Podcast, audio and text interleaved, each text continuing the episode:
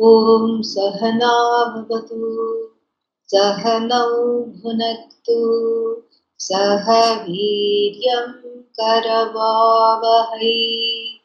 तेजस्विनावधीतमस्तु मा विद्विषावहै।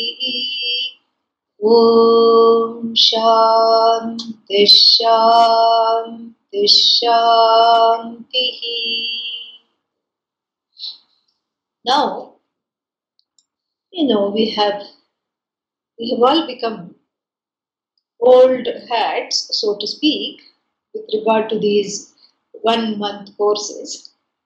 They happen often, and uh, so I just listed two texts, two kinds of things that we are going to, topics that we are going to talk about, and then uh, Andrew said it would be nice to have an orientation or a little introduction. So we will do a little bit of that today before we focus on the Maitri Upanishad. And uh, uh, now, the uh, in terms of orientation, the one month course is itself an orientation. It's an orientation, or rather, a reorientation back to oneself. That is what happens whenever we have, you know, we spend a focused and an extended amount of time in focused study. This is what happens. There is a transformation. And then from course one, first one month course that people have taken, to the second one month course, to the third one month course, to the fourth one month course, there is a there is a concomitant rise in clarity, even though one keeps doubting and one is convinced that one has forgotten everything one doesn't know. One, one can think, I have forgotten everything that was so long ago. The last one month course was two years ago, and I don't even remember what text was studied. It doesn't matter because there is something that is retained, and what is retained is not, thankfully, based on memory. It's not based on memory because it is I. It is based on that self shining, self effulgent self that is the truth of, and the content of the word I, because of which memory and forgetting both exist. When we talk of memory, there is always that forgetting, the specter of forgetting uh, in the background. The ghost of forgetting is there, which informs the word and gives the definition to the word memory. Memory has no meaning if there is no forgetting. What we are talking about is something even, you know, beyond that. That which is beyond those opposite dualities, because of which memory is, because of which forgetting also is, which is neither, you know, based on memory nor based on forgetting. It just simply is. It lends its existence and shines in the form of memory, which says in our everyday language, I remember, I remember what we studied. Ah, aha. And that same shining awareness, that same shining knowledge says, I forgot. Oops. I don't remember anything. What's wrong with me? You know, but if we unpack those words, I forgot, it's not any different from I remember. Both of those are like a are like a you know are like a moment. In that momentless, timeless consciousness, it's just a it's just an apparition. It comes and it goes like the ocean, which has a wave and then which has another wave but the ocean sustains the waves, it is free of all the waves. Similarly, this consciousness, this vast, unlimited, limitless, glorious, I upholds the memory and upholds the forgetting. Yeah. So even as we unfold and look at these texts, there is something to be gained in terms of relaxing and listening and not worrying about how many of the terminologies I got and how much I remember. That doesn't mean that memory is not important. We'll talk about that later. Memory is important because, you know, on the transactional Vyavaharika level, this is how we conduct our, you know, uh, our uh, lives. If memory were not there, you know, we would burn down our houses while making coffee because we forget the stove, we forget the electric kettle, whatever it is. And so this way, you know, memory has a place. But let's not forget that forgetting also has a place. You know, some grudges that have been held since the last janma, since the last life are best forgotten. The, the, the wrongs, real or perceived, that we carry in the form of balls of hurt that come out as so many, you know, problems in our lives are best forgotten. And uh, so the forgetting is also important if memory is important. And here, what we are talking of is neither based on memory nor based on remembering or forgetting. It is beyond that. It's beyond this, this duality because when we talk of memory and when we talk of forgetting, I want us to focus on that, you know, that, uh, that you know, what should I say, that ripple in this oceanic consciousness, in this placid oceanic consciousness, there is a ripple called memory there is a ripple called forgetting. There is no difference in terms of the ripple. Both are the same. Memory is registered in the awareness in the form of I, I remember. Forgetting is also registered in the form of I remember. What do you remember? I remember that I forgot. there is no difference. There is absolutely no difference. And this is something which is very, you know, peculiar because, you know, we think that uh, there is a big difference and both are diametrically opposite. They are not. Both go back to that consciousness that I, in the form of awareness that I am aware of everything, including remembering, including forgetting. Smritihi jnanam apohanam cha. This is the Bhagavad Gita, 15th chapter in which Bhagavan declares, I am in the form of memory, smriti. I am in the form of I know knowledge. I am in the form of apohanam, forgetting as well. So forgetting is a manifestation of that consciousness, which is Bhagavan, which is revealed as Bhagavan in what we are about to embark on in this one month course. And forgetting is also Bhagavan. And that doesn't mean we should try not to remember because forgetting is Bhagavan.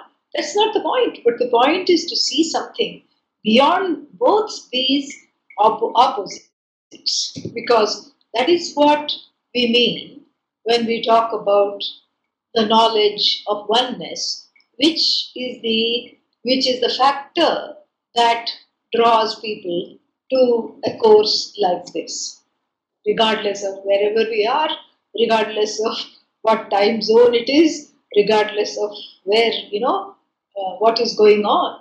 That one makes the time for this is to is to get beyond in some cognitive fashion how, two things draws us to a uh, to this kind of an enterprise in some cognitive fa- fashion to get beyond this this impasse of this divide. You know, good, bad, dharma, adharma, memory, forgetting, knowledge, ignorance, knowledge of something, ignorance of something. All these, you know, I know, I don't know. All these things, you know, are are the banks these, these two diametrical opposites are the banks, the tata of samsara. The river of samsara keeps flowing and is kept in place by the bund.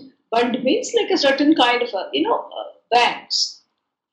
And the banks, you know, that, uh, let's say that they are, you know, like there's a parapet and, uh, and the river is channeled to flow a certain way. Sometimes it is uh, sandbags and sometimes it's a brick wall or a stone wall, a cement wall. So this is, you know, this is samsara, the river of samsara which keeps flowing and flowing and going and flowing and going and flowing. And what allows it to keep flowing almost incessantly is the two banks of the two opposed, you know, opposed understandings of this never will meet that. These parallel lines will never meet. This is what we were told in our geometry class as children. What is the definition of a parallel line? parallel lines, those that never meet. Yeah.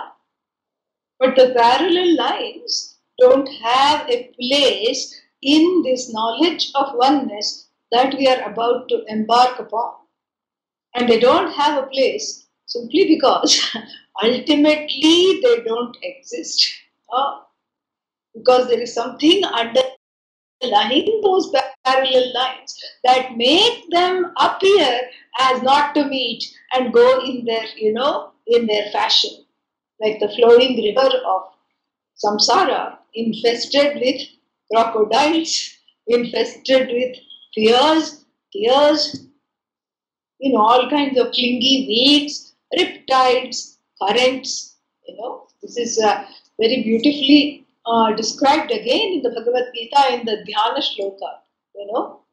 भीष्मद्रोणतटा जयद्रथजला गान्धारनीलोत्पला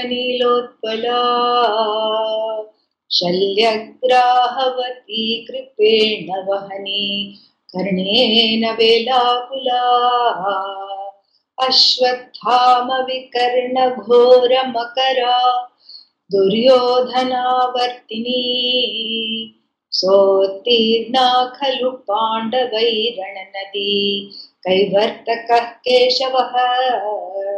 A beautiful verse which describes this this life of infested in this life infested with the with duality. And this duality is the cause of fear which is the definition of samsara. Dvaidadhi bhayam bhavati. And so this bhaya and this shoka these are the two you know the two what bread and butter or the, the two staples of samsara and the shoka is there and then bhaya is there. And this bhaya and shoka together become you know the uh, what's that the mainstays of samsara. And here in this you know um, in this wonderful uh, dhyana shloka and uh, in this wonderful dhyana shloka we have a um, we have a very nice uh, allegory or a metaphor of the river infested, you know, with all kinds of duality, which is the cause of fear and pain and sorrow, which is this, you know, which is described in terms of the actors of the battlefield. Bhishma and Drona, you know, they are the banks, and uh, Jayadratha, another warrior, is the water. Like this, you know, we have everything in the in the you know in, in this river of samsara. Karna, the you know very dangerous person who took the wrong side during this war, is the Velakula, is the hidden riptide, the factor that the, the surprise twist or the factor that you know that was uh, that posed a lot of danger. And then Ashwathama Vika, and Vikarna are Ghora Makara, you know, they are uh, dangerous crocodiles. And Duryodhana is a Avartini, means a kind of a tsunami type that inundates everything. But the Pandavas were safely ferried through this horrible river of duality and infested with all these dangers. And how they were ferried through? They were ferried through because Kaivartakaha, the boatman, was none other than the Lord.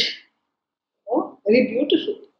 And so, what draws us to this knowledge is, is this, is this uh, uh, what, what can I call it?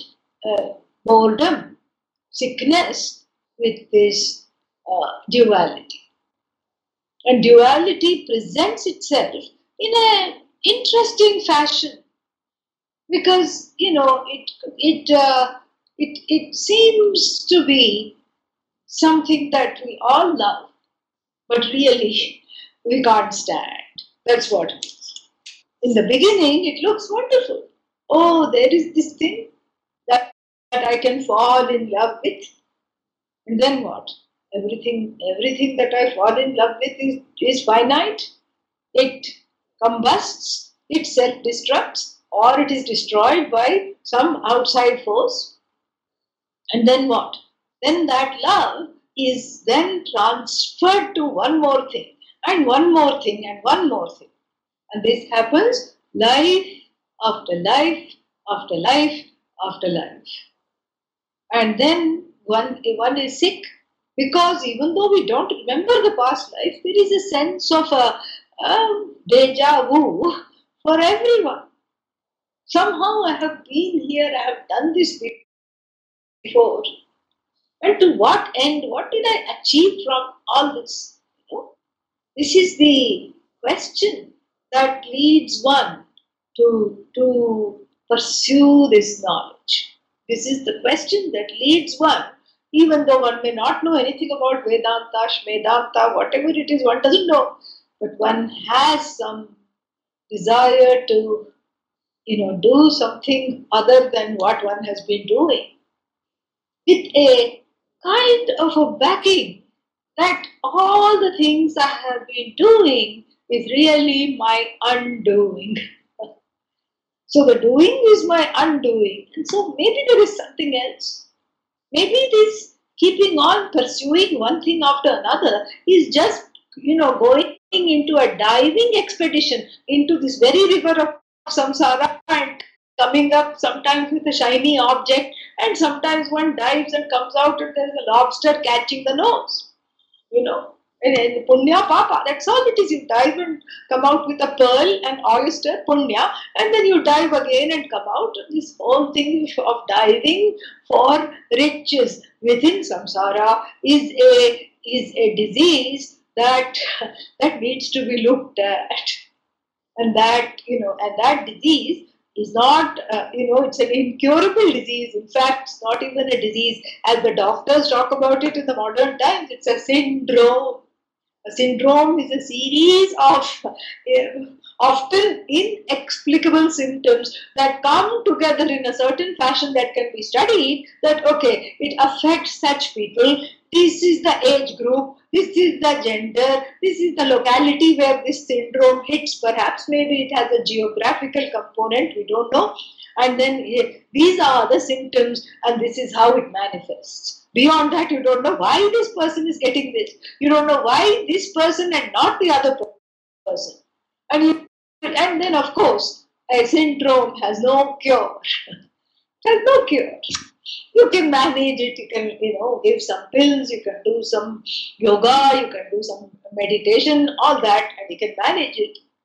And that's why it is called the disease, you know, here is sim- similar to this syndrome. But this disease of fishing in, in the infested rivers of samsara for a catch, everybody wants a catch. Yeah. But you don't know that the biggest catch is that there is no catch. That's the catch. So everybody is fishing within these troubled waters of samsara, wanting to get something out of it. And this is the syndrome. So if you look at it from a medical perspective, I mean, what does it tell us? Who is who is susceptible? there is no age group. Everyone, then what's the difference? If everyone is afflicted, then, then who can cure it? That's why we need what is called Bhavaroga Bhishak.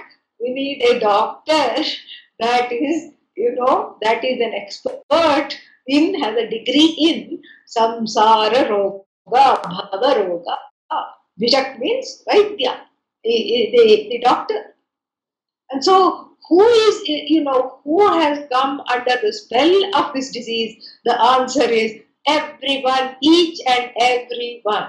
No, nobody is exempt. If you are born in this world, you have samsara fever. And then, okay, what are the what are the symptoms? Here are the symptoms of samsara fever: the relentless drive to pursue something because one feels inadequate. So the underlying feeling of self inadequacy leads to self judgment, leads to trying to quell that voice of self judgment with overactivity. Overactivity, so much restlessness that if you sit quietly, then something happens. And that's why people frequently tell me, I'm not attending classes because I'm a doer. I'm not. Listening is also doing. I tell them, no, no, no, I'm not that, that kind of a doer. I'm a different kind of a doer. I have to be doing something. Sitting quiet is deadly. This is what, this is the first, uh, what is that manifestation? A self inadequacy that is, you know, that is the cause of a lot of non acceptance, self critique, self judgment, which in turn propels the symptom of that some basic restlessness within the depths of oneself. Centered on the I, there is this restlessness. You have to be keeping on doing something. What do you want to do? I want to achieve. So the next symptom is to to compensate, so to speak, for the self inadequacy that is so deeply felt that one goes on a relentless, endless expedition of trying to catch something and add something on. You know, it's like you have an add on that will help me to have more worth in the society, in the world, in my community. Perhaps me plus a degree will be more acceptable to myself and others. Perhaps me with a pedigree would be better. Perhaps me with, you know, some kind of a status. Perhaps I with a little bit of wealth, little more wealth, little more gold, little more this, little more that. And whatever one uh, uh, amasses and accumulates is just that, a little more of what? The Upanishad is going to say a little more of nothing. Really? Because the only thing that is to be looked at is, is you, which is the only thing that is worth being called in Sanskrit as the thing vastu. Everything else is avastu. So avastu plus vastu is still vastu. Vastu plus vastu you cannot say because there is only one vastu. Avastu plus avastu, still avastu. Two negatives here, you know, don't make a positive. Avastu plus avastu, avastu. So all that there is is the I, which I'm not focusing on, which I'm not looking at. And instead, what is happening?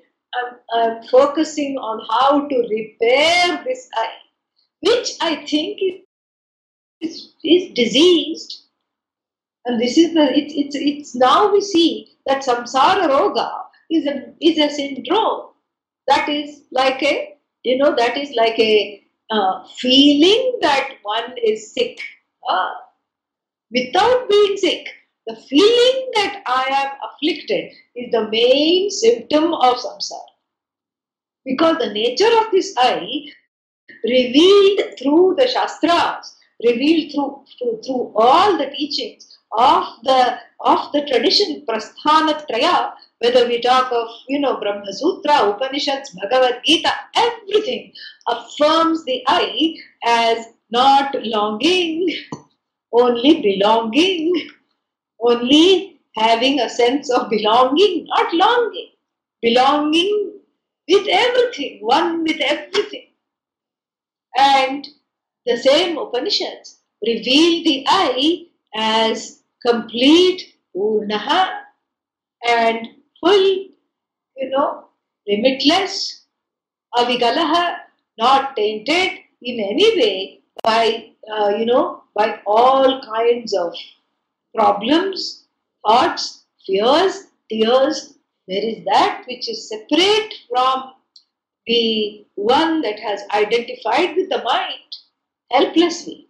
And that Sakshi, that witness, is revealed as the cause of the universe. So here now we see that one of the that all these symptoms of samsara fever is the belief I am sick. Oh, some kind of a hypochondriac syndrome. I am sick. You know, and then you go out in the universe, in the society, and then immediately one starts to feel a sense of deep non worth of the self, and somehow somebody else's life starts to look very, you know, very authentic and very much more fulfilling than one's own. That's why we love to read biographies. Oh, wonder how this person lived. And then you start the biography, it all looks nice. And then when you start reading the chapters, you see that even the person that you idolized eh, it was deeply or is deeply flawed, has the same kind of machinations and you know uncertainties as yourself. So, really speaking, this is what draws us because, really speaking, what we need is not a biography, that's not going to help. What we need is a autobiography. We need an autobiography, and hopefully, an autobiography that is written for us not something that we tend want to write because the ink with which we are going to write our own story is going to be tainted by the same inadequacy, the same judgment, the same self critique, the same fears, and the same tears is going to be tainted. And here, what is needed is for someone else to come and write my story. Something else to come and write my story. And this is this is what is the you know is needed right now. But who will write the story? Because you know, if everyone is afflicted with the disease of samsara, who will write the story? Who will bell the cat? You know, that is the situation. And that's why we have a body of knowledge which is Apaurusheya, not written by the one who is afflicted by this disease. So the medicine, you know, the medicine that is given for this syndrome, which by the way happens to be curable in a, in a wonderful way, unlike the modern medical syndromes, you know. And uh, so Therefore, what you know, the the the so where is this cure coming from? It's coming from the same source which which is from where you came. From where you came, what is your source? You can say Bhagavan. Okay. So the, the source is Bhagavan. And then ultimately the Jagat, the, the whole created universe non-separate from Bhagavan. And how to get out of this, you know, identifying with this created universe and converting it in my mind into samsara and being convinced that I am afflicted by this, that remedy is also coming from Bhagavan alone. That's why it is called Apaurusheya. And by Apaurusheya, we mean not man made, human made, not human made. You know, that's why the Upanishads, which are part of the Veda, uh, are, you know, have been channeled by sages in meditation. They did not write them, they never considered themselves to be an author of that knowledge. And in the same way, the Upanishad is timeless. And so, even now, if you are able to sit with that same clarity enjoyed by the sages of yore, you will also be guided. There are there can be more modern Upanishads. No problem with that. Only problem is how to you know make sure that the ego is not there, the ahankara is not writing the Upanishad, and the ahankara is not involved in the Upanishad. How to make sure?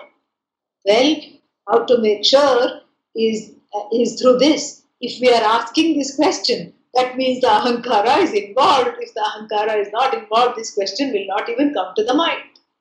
And so, this knowledge came in, in, through the minds of the, of the great ones, the ancient sages, and they gave the remedies and they contained the remedies. They channeled the remedies. They were they were not mantra kartar. They were not the authors of these mantras. They were mantra drashtar. They were just the seers of the mantras. They saw what was and they cared to share it with others. And that's why we have this body of knowledge called Upanishad.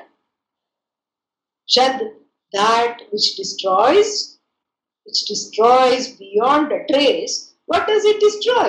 It destroys all kinds of pain, and the pain is connected to duality. Because really speaking, there is no duality, there is no pain without duality.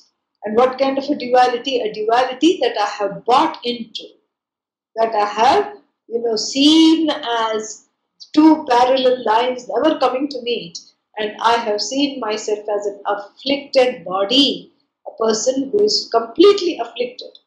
And this duality is the cause of fear, pain, and sorrow. Identifying with this duality. And so here, what is proposed and what is given is that it doesn't seek the knowledge of the Upanishad, doesn't seek to eradicate duality. That's not, it doesn't operate on that level. Because how are you going to eradicate duality?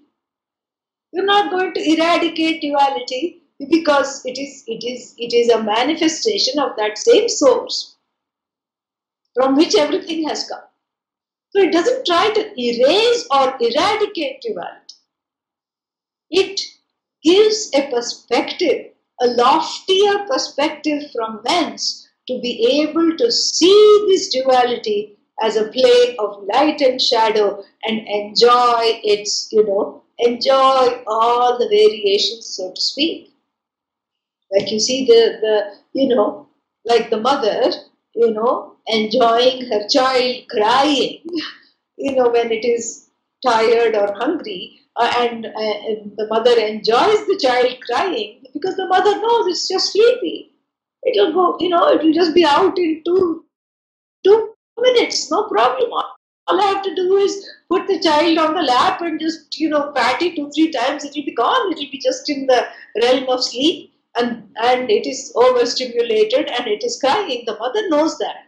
And so with that kind of a slight, uh, you know, wisdom, that the mother has, that, that slight uh, separation or the, the, the, not identifying with the child's cry. She can just enjoy it. Oh, are you having a bad day? Oh, I know. And the child will say, No, no, no, I want to go out. I don't want to sleep. I want to play. And the mother knows that, you know, uh, that's not what it wants, but still she will just enjoy the child crying.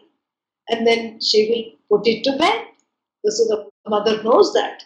And so, in the similar, you know, way, in the you know, the, era, the duality doesn't have to be eradicated. It has to be enjoyed, and here I can use the word transcended cognitively. And only when it is transcended cognitively, which means that I am abiding in the truth of myself, which is non wanting, non afflicted, non fearful, non tearful, non inadequate, completely adequate, completely limitless, completely glorious, completely of the nature of love that I'm actually seeking, completely of the nature of joy that I'm constantly wanting. I am everything that I seek in the wake of this knowledge. The what what duality? Real. The duality is enjoyed. It, it simply is not something, you know, it's it's not something that bothers me. And when there is something that doesn't bother one, then it is not even looked at. Only when something gives trouble, then it is looked at. You, you know, like for example, the you know when you turn on the switch, the light comes on, and most of the time we don't even know. We have just pressed the switch and the light is on, and nobody you know even thinks about the light or looks at the light or ponders about the light. But one day you turn on the switch, the light doesn't come on, then it becomes a problem. Similarly, duality is likewise. Duality becomes a problem because I find myself trapped in its snares and afflicted by it. Otherwise, it's not a problem because it's just something that is something that is to be enjoyed, like the play of light and shadow. Because I um, I have dropped the, the pursuit of self-worth through through all kinds of doings. I have dropped the pursuit of trying to make myself adequate. Instead, I have picked up the pursuit of understanding how come I'm already adequate? How come I am the seeker and I am the sought? How come I am the nature of love? How come I am the nature of joy? I have already see there is a cognitive shift here. Before I was relentlessly pursuing things, thinking that things, objects, events, and people and my involvement with all of them is going to give me some joy. Is going to give me, is going to eradicate this sense of want. And it's confusing because it does eradicate for a little while, but then it comes back like Jack in the box. Samsara is like Jack in the box. It just is returns and returns and returns. This is what the whole thing is. And so, therefore, we need a knowledge that is out of this box of samsara, out of this infested rivers, and and that knowledge, you know, must have a few conditions other than the fact that it's out of this whole, you know, scheme of things which cause afflictions. It should fulfill another conditions in the sense that it should resonate with me. And it does resonate. The Upanishad, even though the person doesn't know anything about the Upanishad, the opening mantra itself, Om Brahmavida apnoti param tadeshabhyukta create a certain, you know, longing or resonate with the longing that is already there. That's better put actually. Brahmavid apnoti param, the opening mantra of the Taittiriya Upanishad, so powerful, you know. The knower of Brahman gains everything, gains param, the ultimate. Oh, there is such a thing called ultimate? What is that? That's what I want. So, the knower of Brahman gains the ultimate. Therefore, what I have to do? Know this, whatever this thing uh, called Brahman, Kim Tat Brahma, iti jignasa. Then what happens is that in the mind there arises a natural curiosity to know what is this Brahman that is going to give me this happiness that is that I am seeking. What I'm seeking is the ultimate. Nobody wants the, the penultimate. Nobody wants, you know, unless one, of course, is a grammarian, because there we keep talking about penultimate syllables and uh, vowels, etc. But here, nobody wants something other than the ultimate. Nobody wants the second best. One is always wanting the best because one doesn't know I uh, east or west, I am already the best. One doesn't know that. That's why this, you know, this uh, Upanishad should fulfill the condition of attracting one to this, you know, to, to this, uh, to this knowledge. And the Upanishad is like honey. Yeah, it attracts all the bees. You know, it's like a flower that is there with a lot of nectar, which attracts the bees. The bees are the rishis, and the honey is the Upanishad, and this knowledge of Brahman is like this, you know, ever, you know, ever blooming flower that is already there. Doesn't you know? It is there. It is for people to be able to, to, to do chayanam, to take it and to be able to share it with others. This is what the whole thing is. And so therefore, the uh, the Upanishad, you know, has a has a has this condition that it it uh, resonates with my longing. It provides me an answer that I cannot get anywhere else. Anadhigata. That is the first condition. It is not available anywhere else, any other way. Any other way I have tried. In fact, I have tried every other way. I have tried, you know, bungee cord jumping. I have tried skydiving. I have tried going to movies. I have tried going to malls and balls. I have tried DIY self improvement courses. I have tried how to be happy in five minutes, you know, books like that, instant happiness. I have tried everything. And then what is happening is that samsara is always comes, comes back. Even if it eradicates the feeling and makes me forget, it comes back. And so, what I need is something that is a permanent cure, which is not part of this and which is apaurusheya and which is anadhigata. Anadhigata means what? Anadhigata means it's this knowledge is not available any other way, any other, you know, in any other manner except through the pursuit of this knowledge. This is not, this freedom from longing is not available any other way. Okay, that's the first condition. Second condition is that it should be arthavat. This we have already discussed, but it should fulfill, you know, it should resonate with me, it should be meaningful. When I'm studying the Upanishad, it should talk about me because that is where the problem is it should talk about me, it should talk about freedom from this duality, freedom from longing, freedom from sorrow, freedom from fear, freedom from pain, freedom from all afflictions. It I should be the focus, and, and definitely it is. That's why I call it the autobiography of the self. Another name for the Upanishad is the autobiography of the self. An authentic autobiography of the self, which is how I want to see myself you know, and it therefore is meaningful to me. Do I want to be non-longing? You know, free, uh, free of all longings. Nobody will say, "No, I want to." I, I, I beg to differ. I want to have longings. Nobody will say that. Do I want to see myself as fulfilled and not craving other people's approvals? Yes. Do I want to be free of other people insulting me all the time? Yes. You know, I want to be free of perceiving that I am insulted, that I have been dis- disrespected, that I am better than this. Why do I feel all that? Because you know you spot it, you got it. You have some something there that is internalized that touches and tears at the heart because it is you see it outside and that longing makes it uh, we, we all engage you know one of you know one of the problems with samsara is that one engages in a powerful transference you transfer the pain outside and you say, Because of you, I am upset. Because of you, I am sad. Because of you, I am not gaining this. Because of you. It's a very easy, you know, it's an easy play. It's a play to, to uh, not, you know, not have to look with him because that is perceived as painful.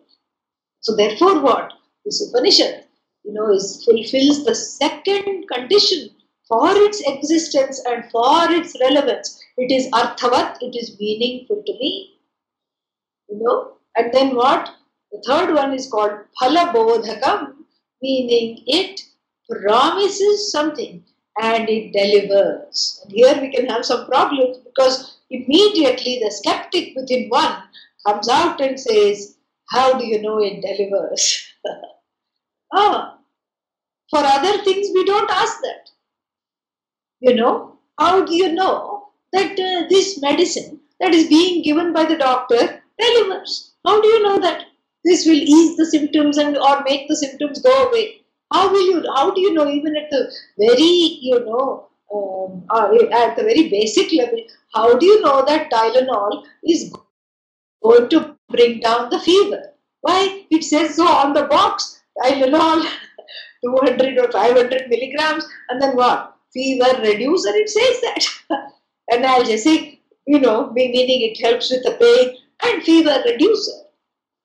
So here also the Upanishad on the cover, in fact the word Upanishad itself means fever reducer. Yeah. Shad means that which it which which reduces, which uh, not just reduces, better than that, which eliminates. What does it eliminate? Anartham, vratan, visharati.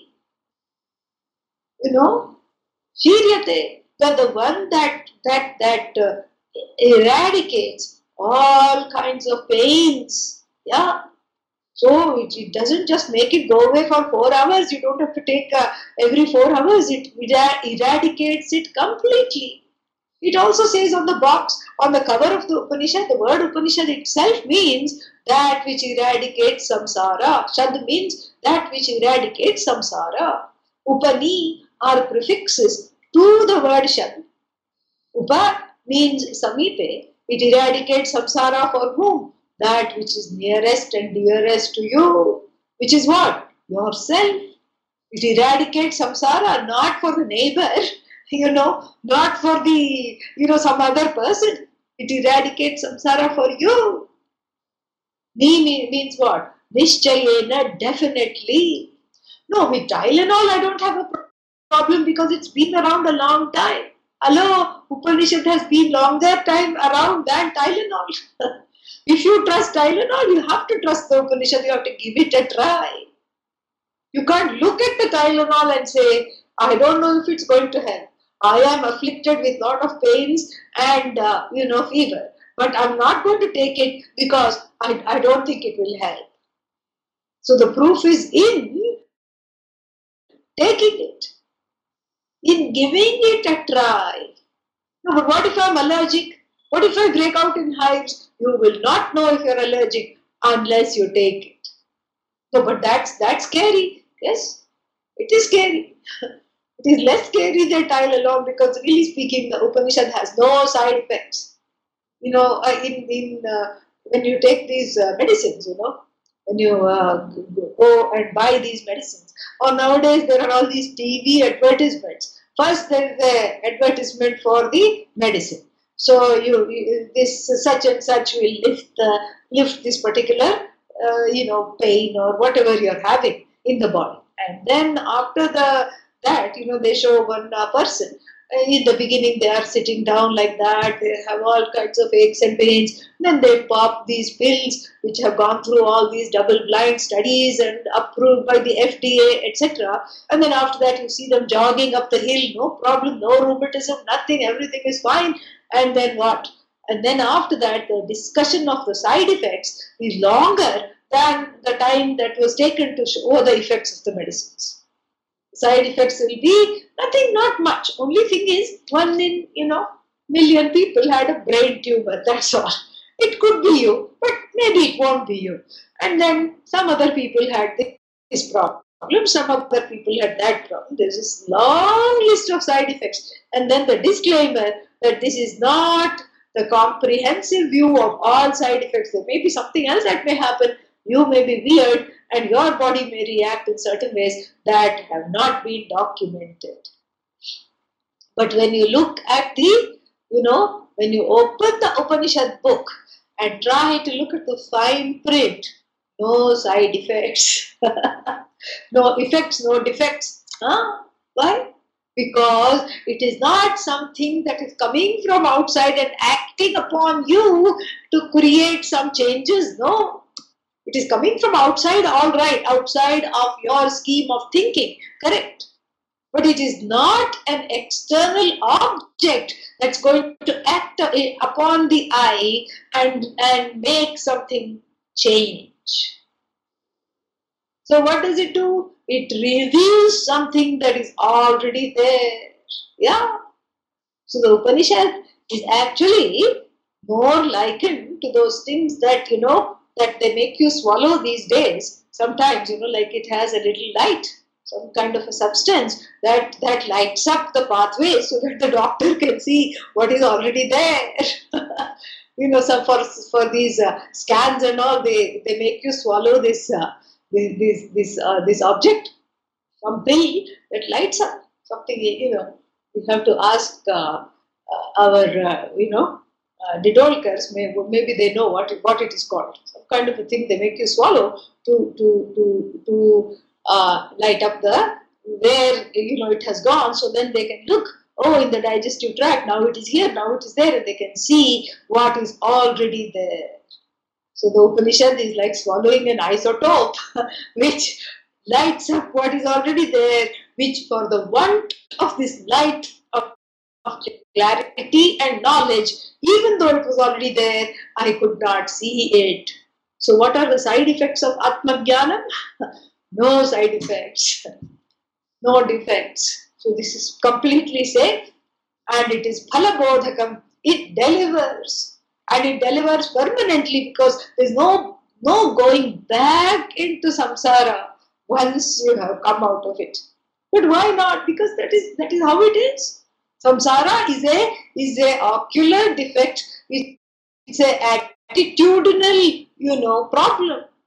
That I look at something and see my vision infested with duality which causes pain is a is is a ocular problem but with a vision adjustment with an attitudinal adjustment and and which converts my vision of duality into a benign acceptance of all that there is you know that you know that power makes this samsara go away and then once you have seen a certain certain way you cannot look at it some other way. Like all these optical illusions. You just have to see, first you see, you believe in them. Sometimes they are black and white squares and they appear in certain ways. And then you see that, oh, I thought it was black, but it's actually white. And once you look at it up, you know, once the bluff is called, you cannot be part of that illusion again. Same thing with the delusion of samsara. Once the bluff is called, you know, it is not possible. And so what we do now is in this one month course is that we take the time to, to have a vision correction.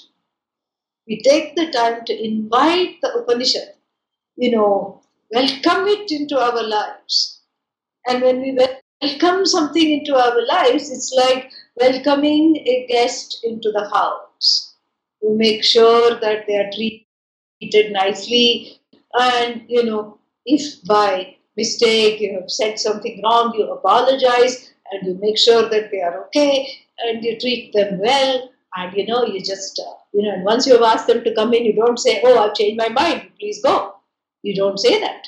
And so similarly, this, this is the same way of, you know, inviting a revered guest into the home is, is, is to be followed with regard to inviting the message of the Upanishad into the heart.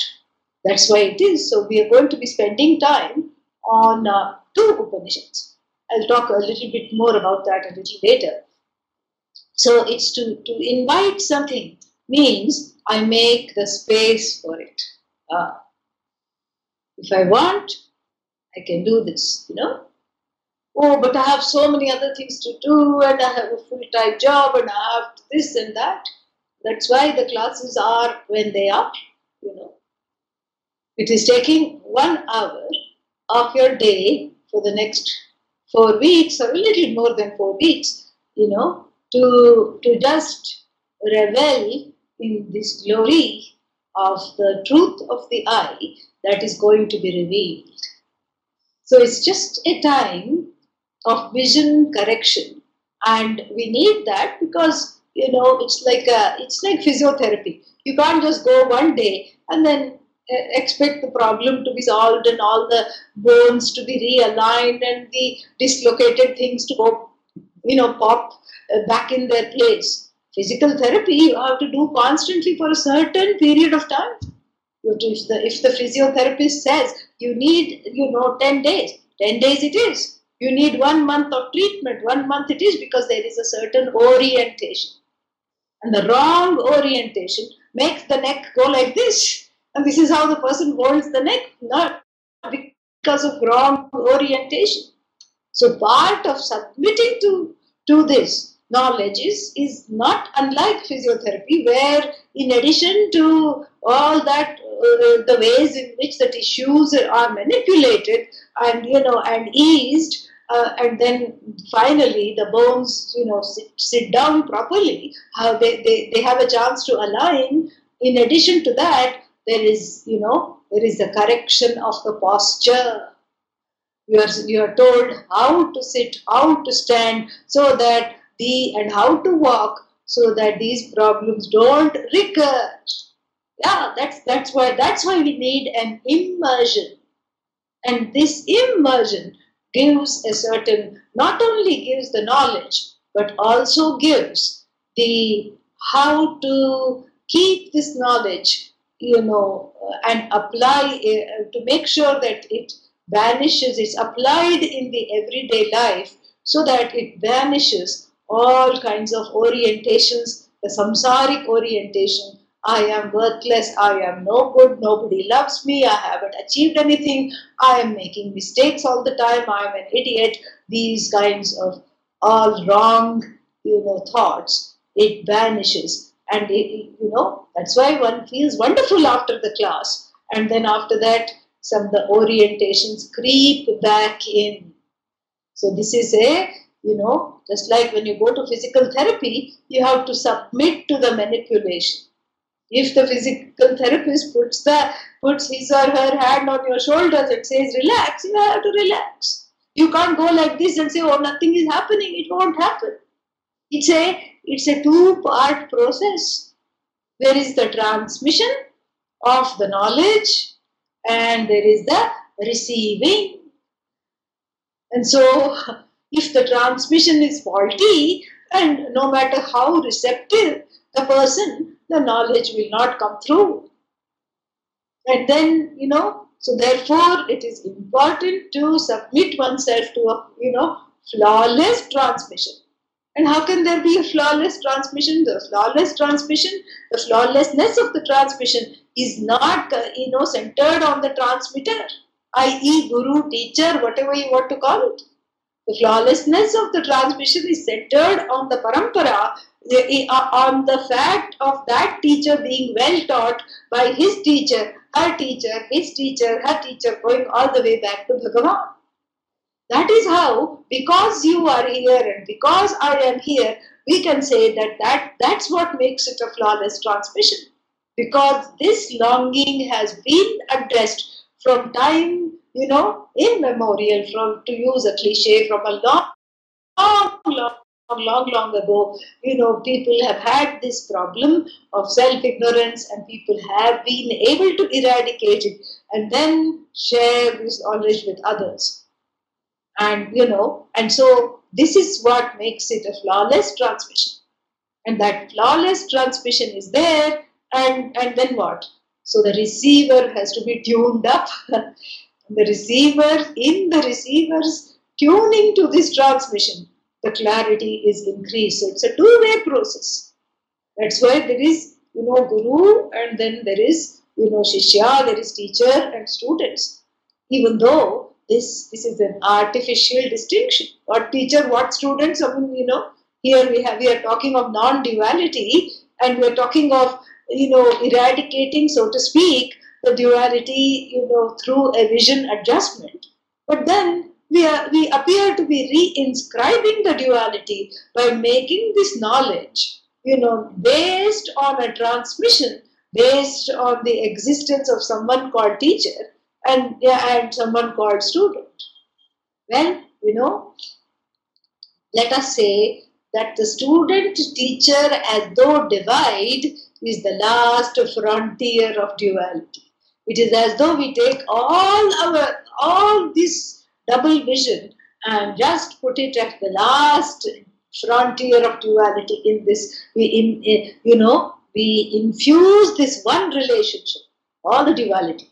And then what? And then it is gone. It is gone in the sense of it is you know uh, it, it, when we see the truth of the I as transcending this so-called personality or personage called teacher and the so-called personage called student. The age goes, what remains is person. That's all it is. The age is dismissed. In the word personage, the age is dismissed because that Atma is ageless and it is Purusha, person. That person is revealed as the one that is existing in the student in the form of I don't know, I don't know. Oh, please teach me, please teach me. Oh, I'm still not learning. And that same person is the truth of the teacher who says, I know, come to me, I'll teach you, don't worry. Uh, I have, I also felt the same way when I went to my teacher, and I'll teach you the same way my teacher taught me. You know, and the one who is saying these two things are completely opposite, but really speaking, they are just little, you know, dents in the in this, you know, in this vast canvas of limitless consciousness. In this awareness, they are just two little, you know, dents. They look different, you know, they look like indentations, but they are really the same thing. You know, you just press and it comes up like that mattress. You know, some uh, some kind of uh, what is that called? Memory foam. Yeah, you press it and then you see the handprint and then slowly it comes and it goes just like that. It's a little dent. That's all it is. And so this is why the the it is called a live transmission because it's very easy to Google the book the, the book called Maitri Upanishad and and and you will get various versions. So many versions. And then at the end of this, you will have an aversion to the to the Upanishad itself. Oh my God, so many versions. Which is uh, you know, uh, which is uh, this, which is that. You don't know, and so therefore what? So therefore, uh, uh, you know, it is not something to be meant to be read. It is something that is meant to be, you know, uh, you know, allowed to listen. Why? Because when you read, you bring in the baggage of the own infrastructure which says, I am not enough, I am an idiot, and then the, the, the, the person who considers himself or herself as an idiot confronts the book which says Tattvamasi, you are the glory of, you know, you are that which is that which is the which is Brahman, which is the cause of the universe. You just flip the page. What's next? I, am not interested in that because one is unable to take that. Then, if the eyes are, are defective, if the eyes are connected to the mind because the mind is giving wrong information, then how come the ears are exempt? How come Shravana listening works, whereas reading doesn't. because in the reading, you know, there is the, the, the sense of I that is present is both the receiver and the, the, the agent. Both Karta and Bhokta are present. But when we talk of Shravanam, listening, that, that, that sense of agency is not, uh, you know, is not, it is there, but it's not as present. And it can be trained to be suspended. That agent, in the form of the questioning, querying, arguing mind, uh, which is backed by the Ahankara, can be made to listen, can be made to, you know, can be, can be disarmed but with the eyes, because we are all visual people. This is Mula Pramana, because in the sense of all the five, uh, we what we call Mula, Mula Pramanas, the five, uh, you know, primary ways of knowing, the eyes have a special place. Yeah, because we are heavily dependent upon the eyes. And so therefore we, we trick this, you know, mind and we trick the ahankara into making it into a listener, um, a, a, a receiver. And so this is what the whole thing is. We are, we are able to listen and we are able to enjoy the listening because we are craving to hear that. We are wanting to hear that. With reading, what happens? The agency kicks in because I am the reader and I am going to edit and uh, you know punctuate and cross out, strike through the lines that I don't like. And here also I may cross through the lines that I don't like to listen to. Yes, that is possible, but it doesn't happen because you know because the the nature of the transmission is such that it ends uh, you know invites and uh, you know makes the listener enjoy what they are listening to. And in between just dole out the you know the, dole out the information that basically negates all these wrong thoughts and wrong modes of being. You know just like the, the mother you know making the child eat something by distracting it. Look there look here look at the birdie look at the kitty. And then you know one one thing goes another you know bite goes. And pretty much the whole you know the child is is is full full of itself full of you know So similarly here the person is full of themselves in, in the nicest way possible you know very very uh, wonderful. And uh, and so this this this is why the listening is encouraged because there are fewer distractions when you are listening as opposed to when you're reading because the agent kicks in you can put the book down you can throw it away you can uh, you can uh, you know tear it up and use it as fuel.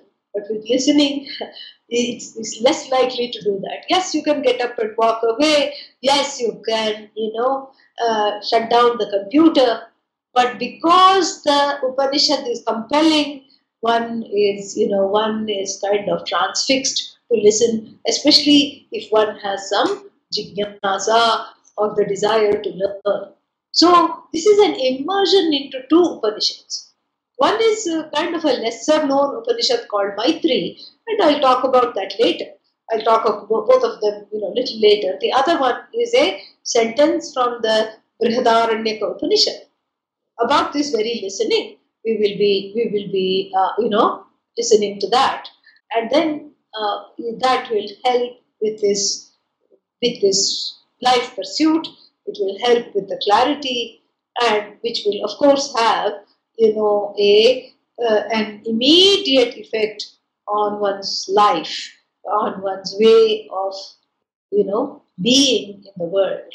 So this is you know this is the whole idea, and for this reason we are going to you know look at the Upanishads. And uh, tomorrow I'll give a uh, what's it? I'll give an introduction to the Maitri Upanishad itself.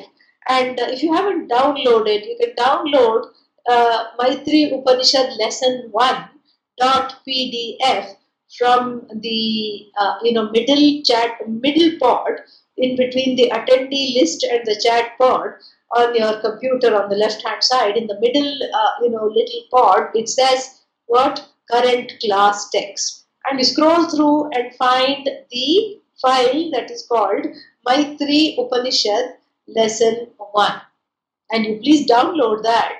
And uh, you know you can do it right now because we'll just be looking at uh, uh, this briefly uh, because I just want to make a beginning today and then we will uh, you know continue with a uh, introduction to the Maitri Upanishad and then go on with this the, the lesson you know and uh, so we can chart this together.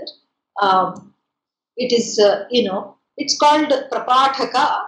It's not divided into chapters, it is divided into Prapathaka means lessons, that which teaches. So it's seen as a lesson.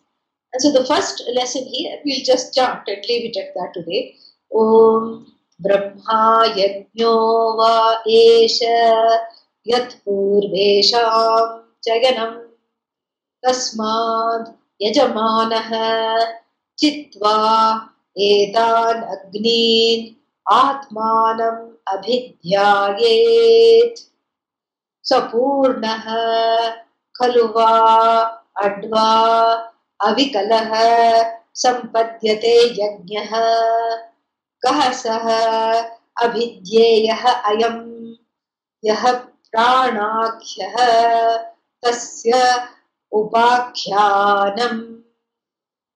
so this is a very important mantra it's a opening mantra and it's a you know it's a segue to what we have been talking about, the segue in terms of the pursuit from what?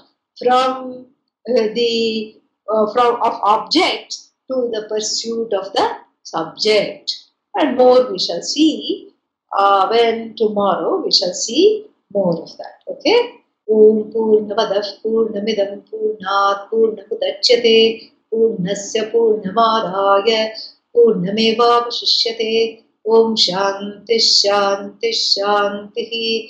Hari ओम श्री गुरुभ्यो नमः।